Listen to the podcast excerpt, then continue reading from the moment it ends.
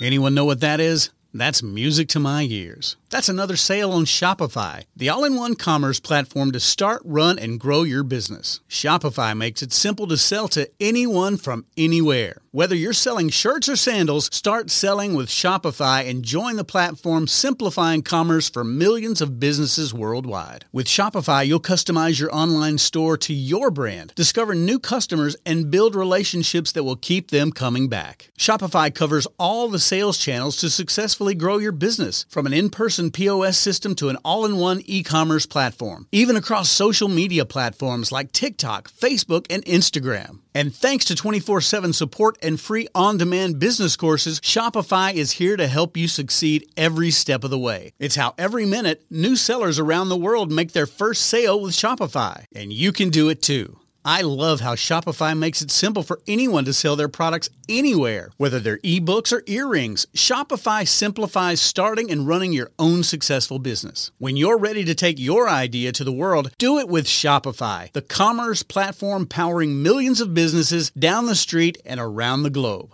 Now it's your turn to try Shopify for free and start selling anywhere. So sign up for a free trial at shopify.com slash C-Suite, all lowercase on C-Suite. Go to shopify.com slash C-Suite, all lowercase on C-Suite to start selling online today. Shopify.com slash C-Suite. You're listening to Thinking Outside the Bud, where we speak with entrepreneurs, investors, thought leaders, researchers, advocates, and policymakers who are finding new and exciting ways for cannabis to positively impact business, society, and culture. And now, here is your host, business coach, Bruce Eckfeldt. Are you a CEO looking to scale your company faster and easier? Check out Thrive Roundtable. Thrive combines a moderated peer group mastermind, expert one on one coaching, access to proven growth tools, and a 24 7 support community. Created by Inc. award winning CEO and certified scaling up business coach Bruce Eckfeldt, Thrive will help you grow your business more quickly and with less drama. For details on the program, visit eckfeldt.com slash thrive. That's E-C-K-F-E-L-D-T dot com slash thrive. Welcome, everyone. This is Thinking Outside the Bud. I'm Bruce Eckfeldt. I'm your host. And our guest today is Peter Barsoom. He is co-founder and CEO of 1906. And we're going to learn a little bit about what they're doing in the cannabis industry, some interesting things. They've really approaching this from a operations and production point of view in some interesting ways. We're going to talk to Peter about not only 1906 and their involvement in cannabis, but really kind of understanding what's going on in the cannabis space and kind of his thoughts and analysis on, on how the industry is currently structured, how it might change as things go federally legal, and what people need to be aware of. It should be an interesting conversation. I'm always fascinated by people who are really taking kind of sophisticated looks at operational business processes and, and really kind of thinking about this industry in the big picture. So, with that, Peter, welcome to the program. Thank you, Bruce. Very happy to be here on this Monday with you. Yeah, it's a pleasure to have you on. So let's do a little background first. I always love to hear the story of what people were doing professionally, how they got into cannabis, how that all played out for them. Give us a little bit of the background. Yeah, thank you. So I got into cannabis in early 2015. My wife and I co founded the company. This was actually her idea. I spent 20 years or so on Wall Street in finance, left my role in 2014 and hadn't had much of a relationship with cannabis since college. So I had uh, used cannabis in college, and then post college, I just found it made me paranoid. I didn't like the the effects of it, so yeah. I just thought, you know, not my substance. I met my wife, and she had been using it for creativity, for work. She's she's an artist, and as I got exposed to actually low dose cannabis, because she would roll spliffs, and I learned mm-hmm. how to roll mm-hmm. spliffs mixing cannabis with tobacco, I realized, okay, this doesn't have to be, it's the really potent THC that makes me paranoid and, and yeah. adverse consequences. And then that opened up a, a, whole new door and awareness for how cannabis could be such a powerful force for, for health and goodness and, and happiness. And so we, um, we founded 1906 on the belief that cannabis could revolutionize self care we could see that high functioning adults needed better alternatives to alcohol and big pharma as they navigate the demands of daily life. And mm-hmm. we knew that cannabis could help, but in order for the world to discover the plant's true potential as a daily tool for self care, we'd have to transform much of the way people were experiencing it. So that that's been our our mission since we launched. Yeah, and it was it. I'm curious, coming out of your finance background, you know, kind of in, in other industries, what I guess what did you know that you were going to need to do differently or was going to be an adjustment for you going to cannabis? And what did you not know but ended up needing to be an adjustment you needed to make? What surprised you? Oh, I mean, surprised at, surprised at every level. So first of all, you know, I think you have to totally underestimate the risks and the challenges to get into this industry. Like, if you yeah. have a realistic uh, estimate of, of what it takes, you know, you'd walk away. Yeah, uh, you wouldn't do it. Yeah, no, no, you wouldn't do it. Uh, you know, this was back in in early 2015. I didn't have a background in medicine. Didn't have a background in in cannabis. Never lived in Colorado. I, we moved from New York to Colorado to start 1906. And we had this belief and this intuition that where much of the market was was going in the wrong direction. That what most people want is not to get high or necessarily to smoke. And if you don't fall into those two categories, if you don't smoke or you're not interested in getting high, the array of products and solutions available to you are subpar. Most edibles taste bad. They're made with poor quality ingredients. Second, you have no idea how they're going to make you feel. And third, it takes way too much time to feel the effects. So why would you play Russian roulette with any substance? And you know, our, our theory was that if you could create low dose, controlled dose edibles that are fast acting and deliver a specific effect and that, you know, are part of a healthy consumption, that you could really transform the way people could use cannabis. And I got to tell you, like when we first started and said, hey, this is our idea, and we met with dispensary owners and bud tenders and others uh, professionally in 2015, they told us we were crazy. Interesting. They, yeah, they, you know, they were like, so number one, that can't be done. You can't create something that is going to be fast acting and, and be okay. very specific. Number two, the only thing that people want is high potency and cheap. They just want, you know, all they want to do is get is get really high for as mm-hmm. cheap as possible, and that's all the consumer wants. Yeah. So I think you know you got to have kind of conviction there. Thankfully, you know I had done well enough in, in finance where I could fund the company for the first couple years and know you know when everybody else is telling you you're crazy to do something you don't you don't want to take on outside money mm-hmm. until you can prove the fact that okay I'm, I'm not as crazy as as uh, as some people think right and you know I, I think the other thing that you know finance taught me is two other things i'd say sort of resiliency and also the importance of compliance and, and, regulation. You know, I worked in the most highly regulated industry in the world. Financial services is more regulated than pharma than yeah. almost any industry. I had the Federal Reserve and the SEC literally sitting outside my door all the time, you know, because we had on site people there. So mm-hmm. I learned from a long time ago the importance of partnering with with regulators and with other stakeholders. And so coming into a market where you had a lot of people who all they did is complain about regulation as opposed to learn how to use regulation, that that wasn't as hurt that wasn't a hurdle for me as it may have been for others entering into the market. And then yeah. the second thing is the resiliency. You know, part of uh, my roles in financial services were transforming what were uh, old school credit derivative markets into uh, into a new market world, and those changes take time, and you have to be resilient. And so that that's the other lesson that I brought to the table when we entered into cannabis. And so I'm curious when you, you mentioned kind of the product opportunity. You know, I, I get how you can do low dose, but how did you approach the fast acting? I think that's like I, I, that seems like a bit of a challenge. Certainly, you know, doing it. You know, when you were doing it, I guess when you looked at that that kind of technical challenge. How did you approach that? What was the what was the strategy there? Yeah.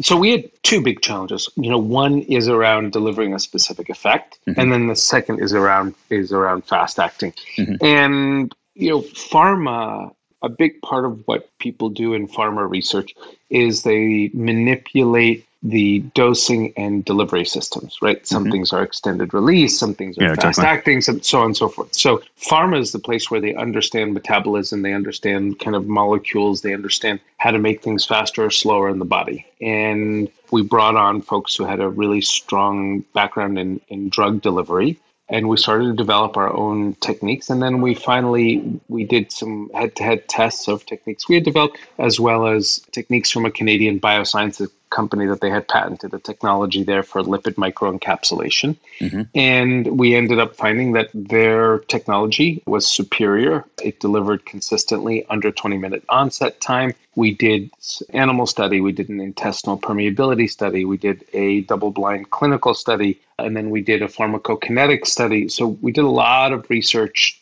to ensure you know that when we say it's fast acting it truly is fast acting among among almost all consumers. Mm-hmm. And then with respect to the the second part or the first part, which is around delivering a specific effect, yeah. the fact of the matter is the research on the endocannabinoid system components of cannabis is insufficient to be able to say, hey, this set of cannabinoids or this set of terpenes can give you a specific effect. Yeah, yeah. But what we do know is we have a long history of, of other plant medicine and supplements and nootropics. And so we what we our innovation is to combine cannabis and specific cannabinoids with other plant medicines that work in concert together to deliver that specific effect. And yeah. that's kind of one of our hallmarks of, of innovation. And, and that took us years. So we started full time on this in January 2015. We didn't launch the brand until January 2017. And we were working wow full time in the lab formulations until we got it right to be able to launch our products. So I'm curious what you once you world open up the world of other supplements, you can include cannabis within, you know, that's a pretty big area of research. Like what was your process for kind of figuring out what you really wanted to focus on? What were the things that were really going to combine well with cannabis to create the product and create the effects that you were looking for? Yeah, that was, you know, it was a lot of trial and error. So we had to do a couple things for the right team of people. So we yeah. had a chemist, a pharmacologist, a ethnobotanist, uh, and a food scientist on the team. Because initially it was about okay, we wanted to start with chocolates because chocolates is the most loved flavor. Um, mm-hmm. And so we had to get all those things right the pharmacologist, the ethnobotanist, the chemist, the food scientist. And the first thing that we did is we said, okay, what are the different experiences? What defines the effect that we want to have? And we looked at what are the major use cases that people are using cannabis for and said, you know, there really are kind of seven of them energy, sleep, relaxation, mental, you know, health and and uh, and well-being, sex, cognitive focus, and pain. Right? Those mm-hmm. were sort of that covered. That's not hundred percent, but that's a you know ninety plus percent of what people are using cannabis for. And then secondly, we said, okay, well, what defines an ideal energy experience or an ideal sleep experience? And then we started to work on what then is the right strains for cannabis and what are the other plant medicines there? So I'll give you as an example our Go product, which is one of our most popular products, and that's for energy. Mm-hmm. Caffeine is the best central nervous stimulant. It's the most widely used drug in the world uh, yep. because it because it works. It gives you, yep. you, you give most people caffeine and they get a, a boost of energy. But there are some negative consequences to caffeine, and so what we did there is we have a proprietary combination with three other plant medicines to adjust some of those negative side effects of caffeine. One is the jitteriness that you get, and L-theanine, which comes from green tea, when paired with caffeine, reduces that jitteriness. The second consequence is the crash. You have a cup of coffee, and then hour and a half, two hours later, all of a sudden it's like you feel totally depleted and, and you have that caffeine crash. So we use Alpinia galanga in a specific ratio in order to extend out the caffeine, and so you don't have that crash. Oh, interesting. And then the third is the ability to actually not have increased blood pressure and be able to push your body farther. So we use theobromine, which is a vasodilator, lowers your blood pressure, increases blood flow so that you don't feel so amped up. So then you get this wonderful combination of a energy stack of caffeine and those three other supplements combined with a low dose of THC and CBD in a one-to-one ratio which allows you to bring that sense of calm and relaxation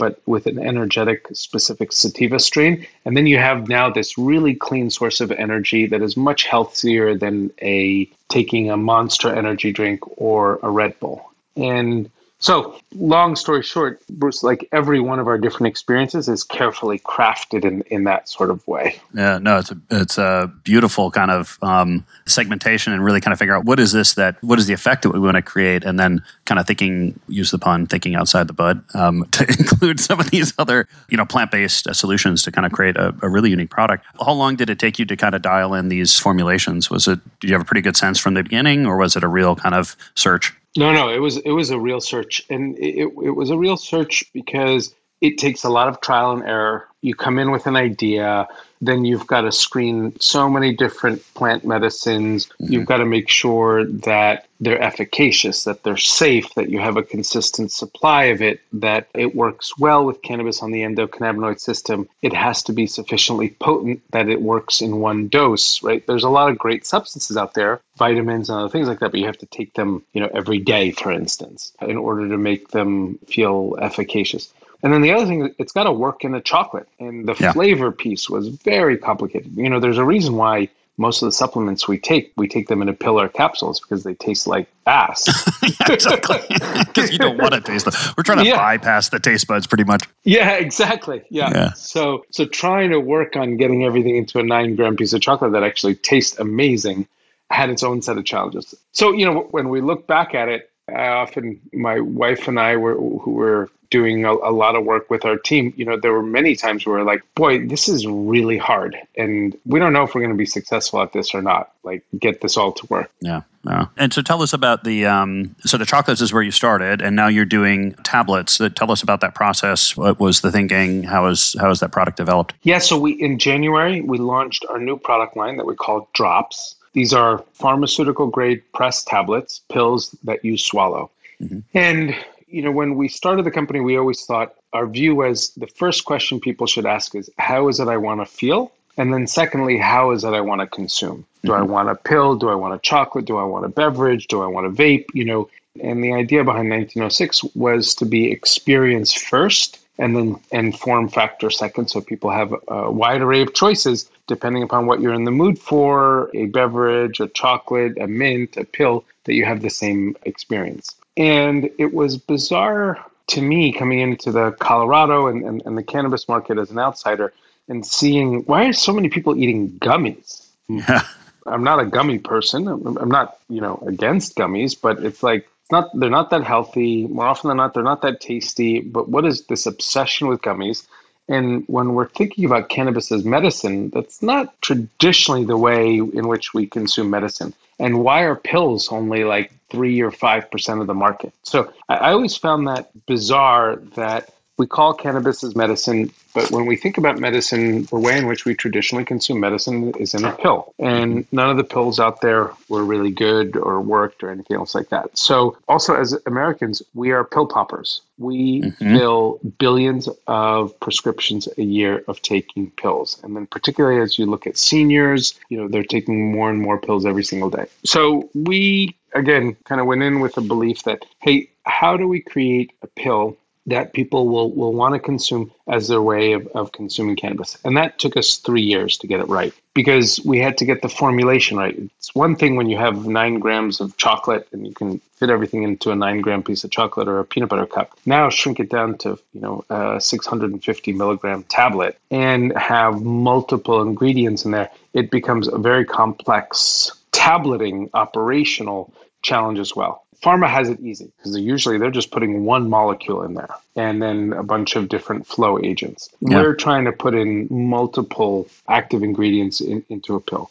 Second is we wanted to destigmatize pills as well. Like there's a lot of anxiety when it comes to taking a pill. They're yeah. packaged in these awful plastic bottles and it can be, you know, anxiety inducing taking a pill. This is cannabis. Cannabis should be fun it's pleasurable. And so we, we, we also needed to rethink the whole shape of the pill, what we call it. We put it in tins, and then how to market it, how to market it to bud tenders, and how to market it to consumers. So we spent years working on that. We launched in January, and it is it has gone incredibly successful. It's now over sixty percent of our sales in are in the drops. Yeah. Um, it's taken Colorado by storm, and we just launched in Oklahoma. About six weeks ago, and we're already, you know, fast on our way to becoming the number one edible in in Oklahoma in just under two months. Yeah. And what do you think is driving the success? I mean, is this you just is this good strategy? Is it good timing given what's going on in the world? What's your conclusion? I think it's often success has many, you know, mothers, right? Mm-hmm. One was timing for sure, that people are more and more concerned about healthful ways of consuming cannabis. COVID is a respiratory disease, and so yeah. there's more sensitivity about kind of the lungs. Second is people understand a pill, like they get it. Okay, yeah. take a pill ah, it feels more medicinal. It feels more healthy. It's not so scary like a brownie or a chocolate or, or a gummy. And then third is we made it fun, like the bright colors, beautiful shape, a tin. So it has opened the way for people to reconsider cannabis. Even people who were reticent or afraid to use cannabis, all of a sudden, when, when you give it to them in a pill format, there's a sense of ease and a sense of like, okay, this is not as scary as, as I thought. And then finally, the fact that it's gluten free and allergen free and calorie free and yeah. so on and so forth. It's like, why would I eat a not tasting high fructose corn syrup gummy? What I want to do is ease my anxiety. What I want to do is help me get to sleep faster. And normally I take a Xanax or I take an Ambien or I take a Adderall or a Ritalin. So the substitutes also, you know, remember we're not going after just the cannabis consumer. Exactly. After, yeah. So I think all those factors came together well. Yeah. No, it seems it seems like a, a combination of, of things that that led to some pretty good outcomes. So tell me, where are your products now? What states are you offering products in? We are right now in Colorado and Oklahoma, and okay. we're about to launch Illinois, Massachusetts, Maryland, and, and a few other states as well. So uh, expanding rapidly. Yeah. And how are you handling? I'm, I'm always curious for folks that are producing product that contains THC that are now you know working in different states. You know, obviously you you run amok with federal you know interstate commerce law or, or illegality of moving product between state lines. How are you handling kind of you know the business the production operations to make sure that you've got consistent quality and packaging and all these things so that you're you can bring the same product to every state in, in the same way? Yeah first of all it's hard. Yeah. And as i looked at and talked to many of my ceo colleagues who have brands and looked at how it is that they were expanding into new markets it was curious that what they all told me is that these licensing deals that they entered into they sucked. That and then when i talked to the operators who licensed a brand you know from colorado or california they also said kind of the relationship sucks. So it's like okay there's something wrong here. If both parties to a business model where it says i'm a brand i'm going to license and give you my sops and sell you my packaging the brand isn't happy and the local operator isn't happy either. So there's there's something wrong structurally with the model there. And what we just for and this is where sort of like timing and, and luck happens. It was now the middle of COVID. We're I'm going to launch in Oklahoma at this time. We were capital constrained, and, and normally, you know, in these types of situations, what you would normally do in these licensing deals is, you know, you train somebody else to make your product. Yeah. We knew we didn't want to do that because our product is, is highly specialized, and so what we did is we literally packed up our Colorado tableting operation, put it into the back of a truck, drove it 12 hours to Oklahoma, brought our people up, set up took over about 750 square feet, set up shop. We literally worked 12 to 18 hour days for the first two and a half weeks. And we produced over a million tablets of all six of our experiences, packed up the truck, and brought it back to Colorado and started selling in Oklahoma. And we thought, you know, this is enough supply that was going to last us for like the first three months or so. Yeah. We literally sold out in four weeks. Yeah. And so we realized that, okay, our products work and this model, bringing a mobile tableting operation on, could also work. So thankfully, you know, we had more investors come in. We spent money and bought a whole second tableting operation that now sits in a truck and we're driving it from Oklahoma. We just drove it back to Oklahoma. We're going to drive it up to Illinois. We're going to go out to Massachusetts, then to Michigan, then to Maryland. And we now have what nobody's ever done before because most people who are in tableting have enough money where they just set up you know multiple yeah. tableting operations or they can ship across state lines so it's a mm-hmm. unique problem here And rather than having to spend, you know, a million to two million dollars in every single state to set up new operations, really just for the price of gas, we can move from one state to the next and control our intellectual property, maintain our quality because it's the same 1906 staff. That's a yeah. really important point. Our people who are making these products, and uh, and and because it's tablets, it's very efficient. We could produce 40,000 tablets an hour. And you don't have to worry about staleness like you do with gummies or chocolates, for instance. So I'm thankful to COVID for teaching us how to be really adaptable with little budget, and that's what's allowed us to create this amazing business uh, business model. Yeah, yeah, no, it's fascinating. I guess how much do you see this as you know all these businesses you know in cannabis you know we're facing this issue of you know at some point theoretically we'll we'll have some kind of federal legislation change and we'll deschedule cannabis. You know, is this kind of a, a simple interim play for you until we get that legislation passed and then you can you can set up a primary production facility and ship to all, all the states you want. Is this um, i mean do you envision actually having multiple production centers you know closer to these markets? I'm curious on how this kind of strategic uncertainty or this future uncertainty is playing into your strategic plans. Yeah you know so first of all i don't have a crystal ball yeah. obviously. um, when let's look at the history of the end of prohibition and alcohol, which is mm-hmm. you still had a patchwork of state laws that still exist to today. In Pennsylvania, yeah. you know, you have to go into a, a government-run liquor store. You have to use distributors. Now, for brands, they don't need to produce, you know, Kentucky whiskey in in 50 states. So uh, that hasn't affected the manufacturer. But I'm very concerned about the fact that we have now created a class of serious moneyed interests for whom keeping up state barriers is critical to their business model, right? Just like we get 97% of our almonds from California, why should we be cultivating cannabis in the middle of Massachusetts when Colorado, Oregon, forget even Colorado, Oregon and California could probably provide all the cannabis that the entire country needs. Yeah. But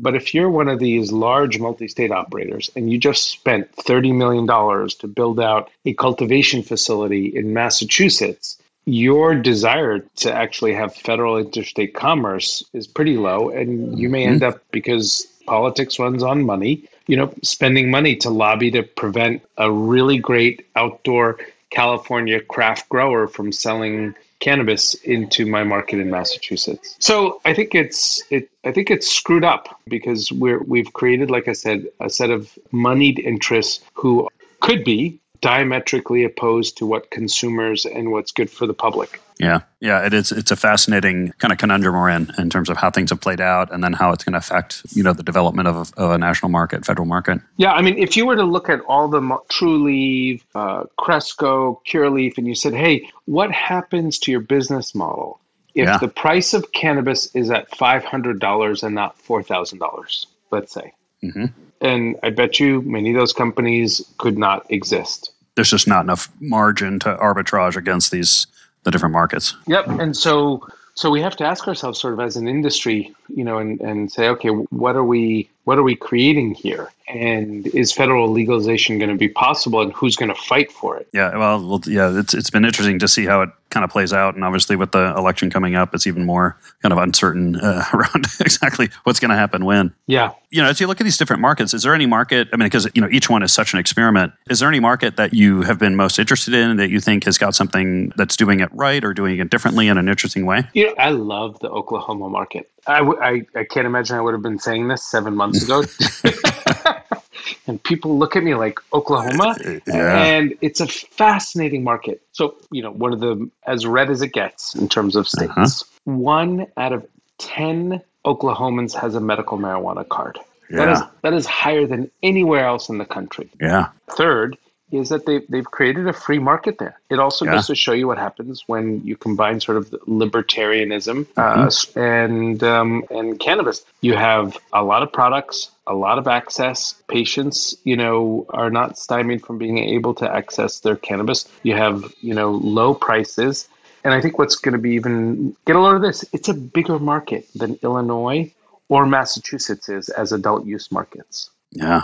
So yeah, it's a fascinating one. Market size, it's huge. Now, watch what happens next year when they start to allow non Oklahoma residents from getting a medical Yeah. marijuana card. Bingo. Yeah. And that's why we, you know, look, it's going to be a long time before Texas does anything. But if you can just drive up, you know, from Texas to Oklahoma, get a medical marijuana card on the spot, you know, you're going to see Oklahoma is going to be a massive market. Um, Yeah. So there's something to be said about the ingenuity and the creativity of Oklahoma as a boom and bust state, you know. And I think they're they're they're going to be uh, the feeders to uh, all those surrounding states. Yeah, it's it's clear that they're they have a, a geographic, a strategic advantage or opportunity here to to really leverage the fact that they've got a couple of states nearby that can they can uh, pull pull cons- customers from. Yeah, and, and that are unlikely to you Yeah, know, pass on their own. yeah pass it on their on their own. So Yeah. So I'm, I'm curious, what's on your strategic plan for 2021? Anything? This Is continuing expanding the operations? What's your focus? Where do you where are you taking the company this coming year? yeah, we look at it in, in kind of two core dimensions.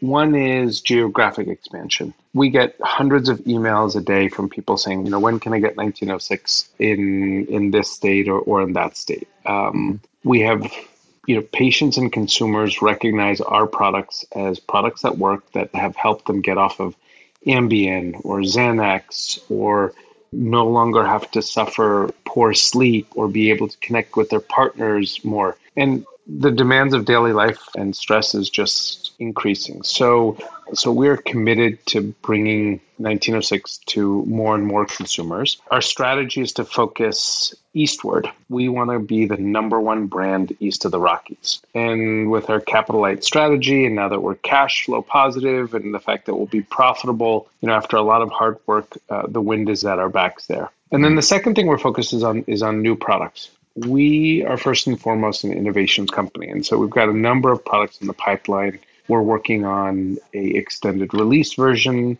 of our number one best-selling product midnight because there's a whole class of people that have trouble staying asleep not just Yeah. falling asleep. And nobody's addressed that neither in pharma or anywhere else. And uh, so in the first quarter of next year we're going to be launching another sleep product that, that we think will be uh, really beneficial. We're, we are working on a product specific to women's menstrual health, and we're working on a number of different pain products that will target specific types of pain as opposed to just a more general kind of uh, pain. So we're still super busy in the lab, Bruce, Yeah. making up new products and, and bringing that combination of cannabis and other plant medicines to, to help address some of the other needs that, that people are looking for. That's great. I'm excited to see uh, see the new products that come out and, and hear about the expansions. Peter, if people want to find out more about you, about 1906, what's the best way to get that information? you know, follow us on Instagram. You know, we're very active that way. So our Instagram handle is at 1906 New Highs.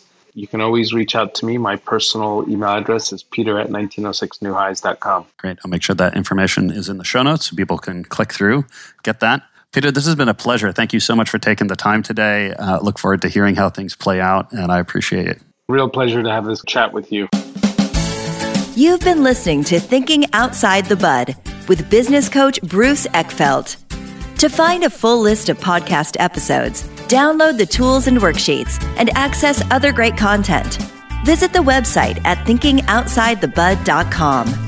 And don't forget to sign up for the free newsletter at thinkingoutsidethebud.com forward slash newsletter.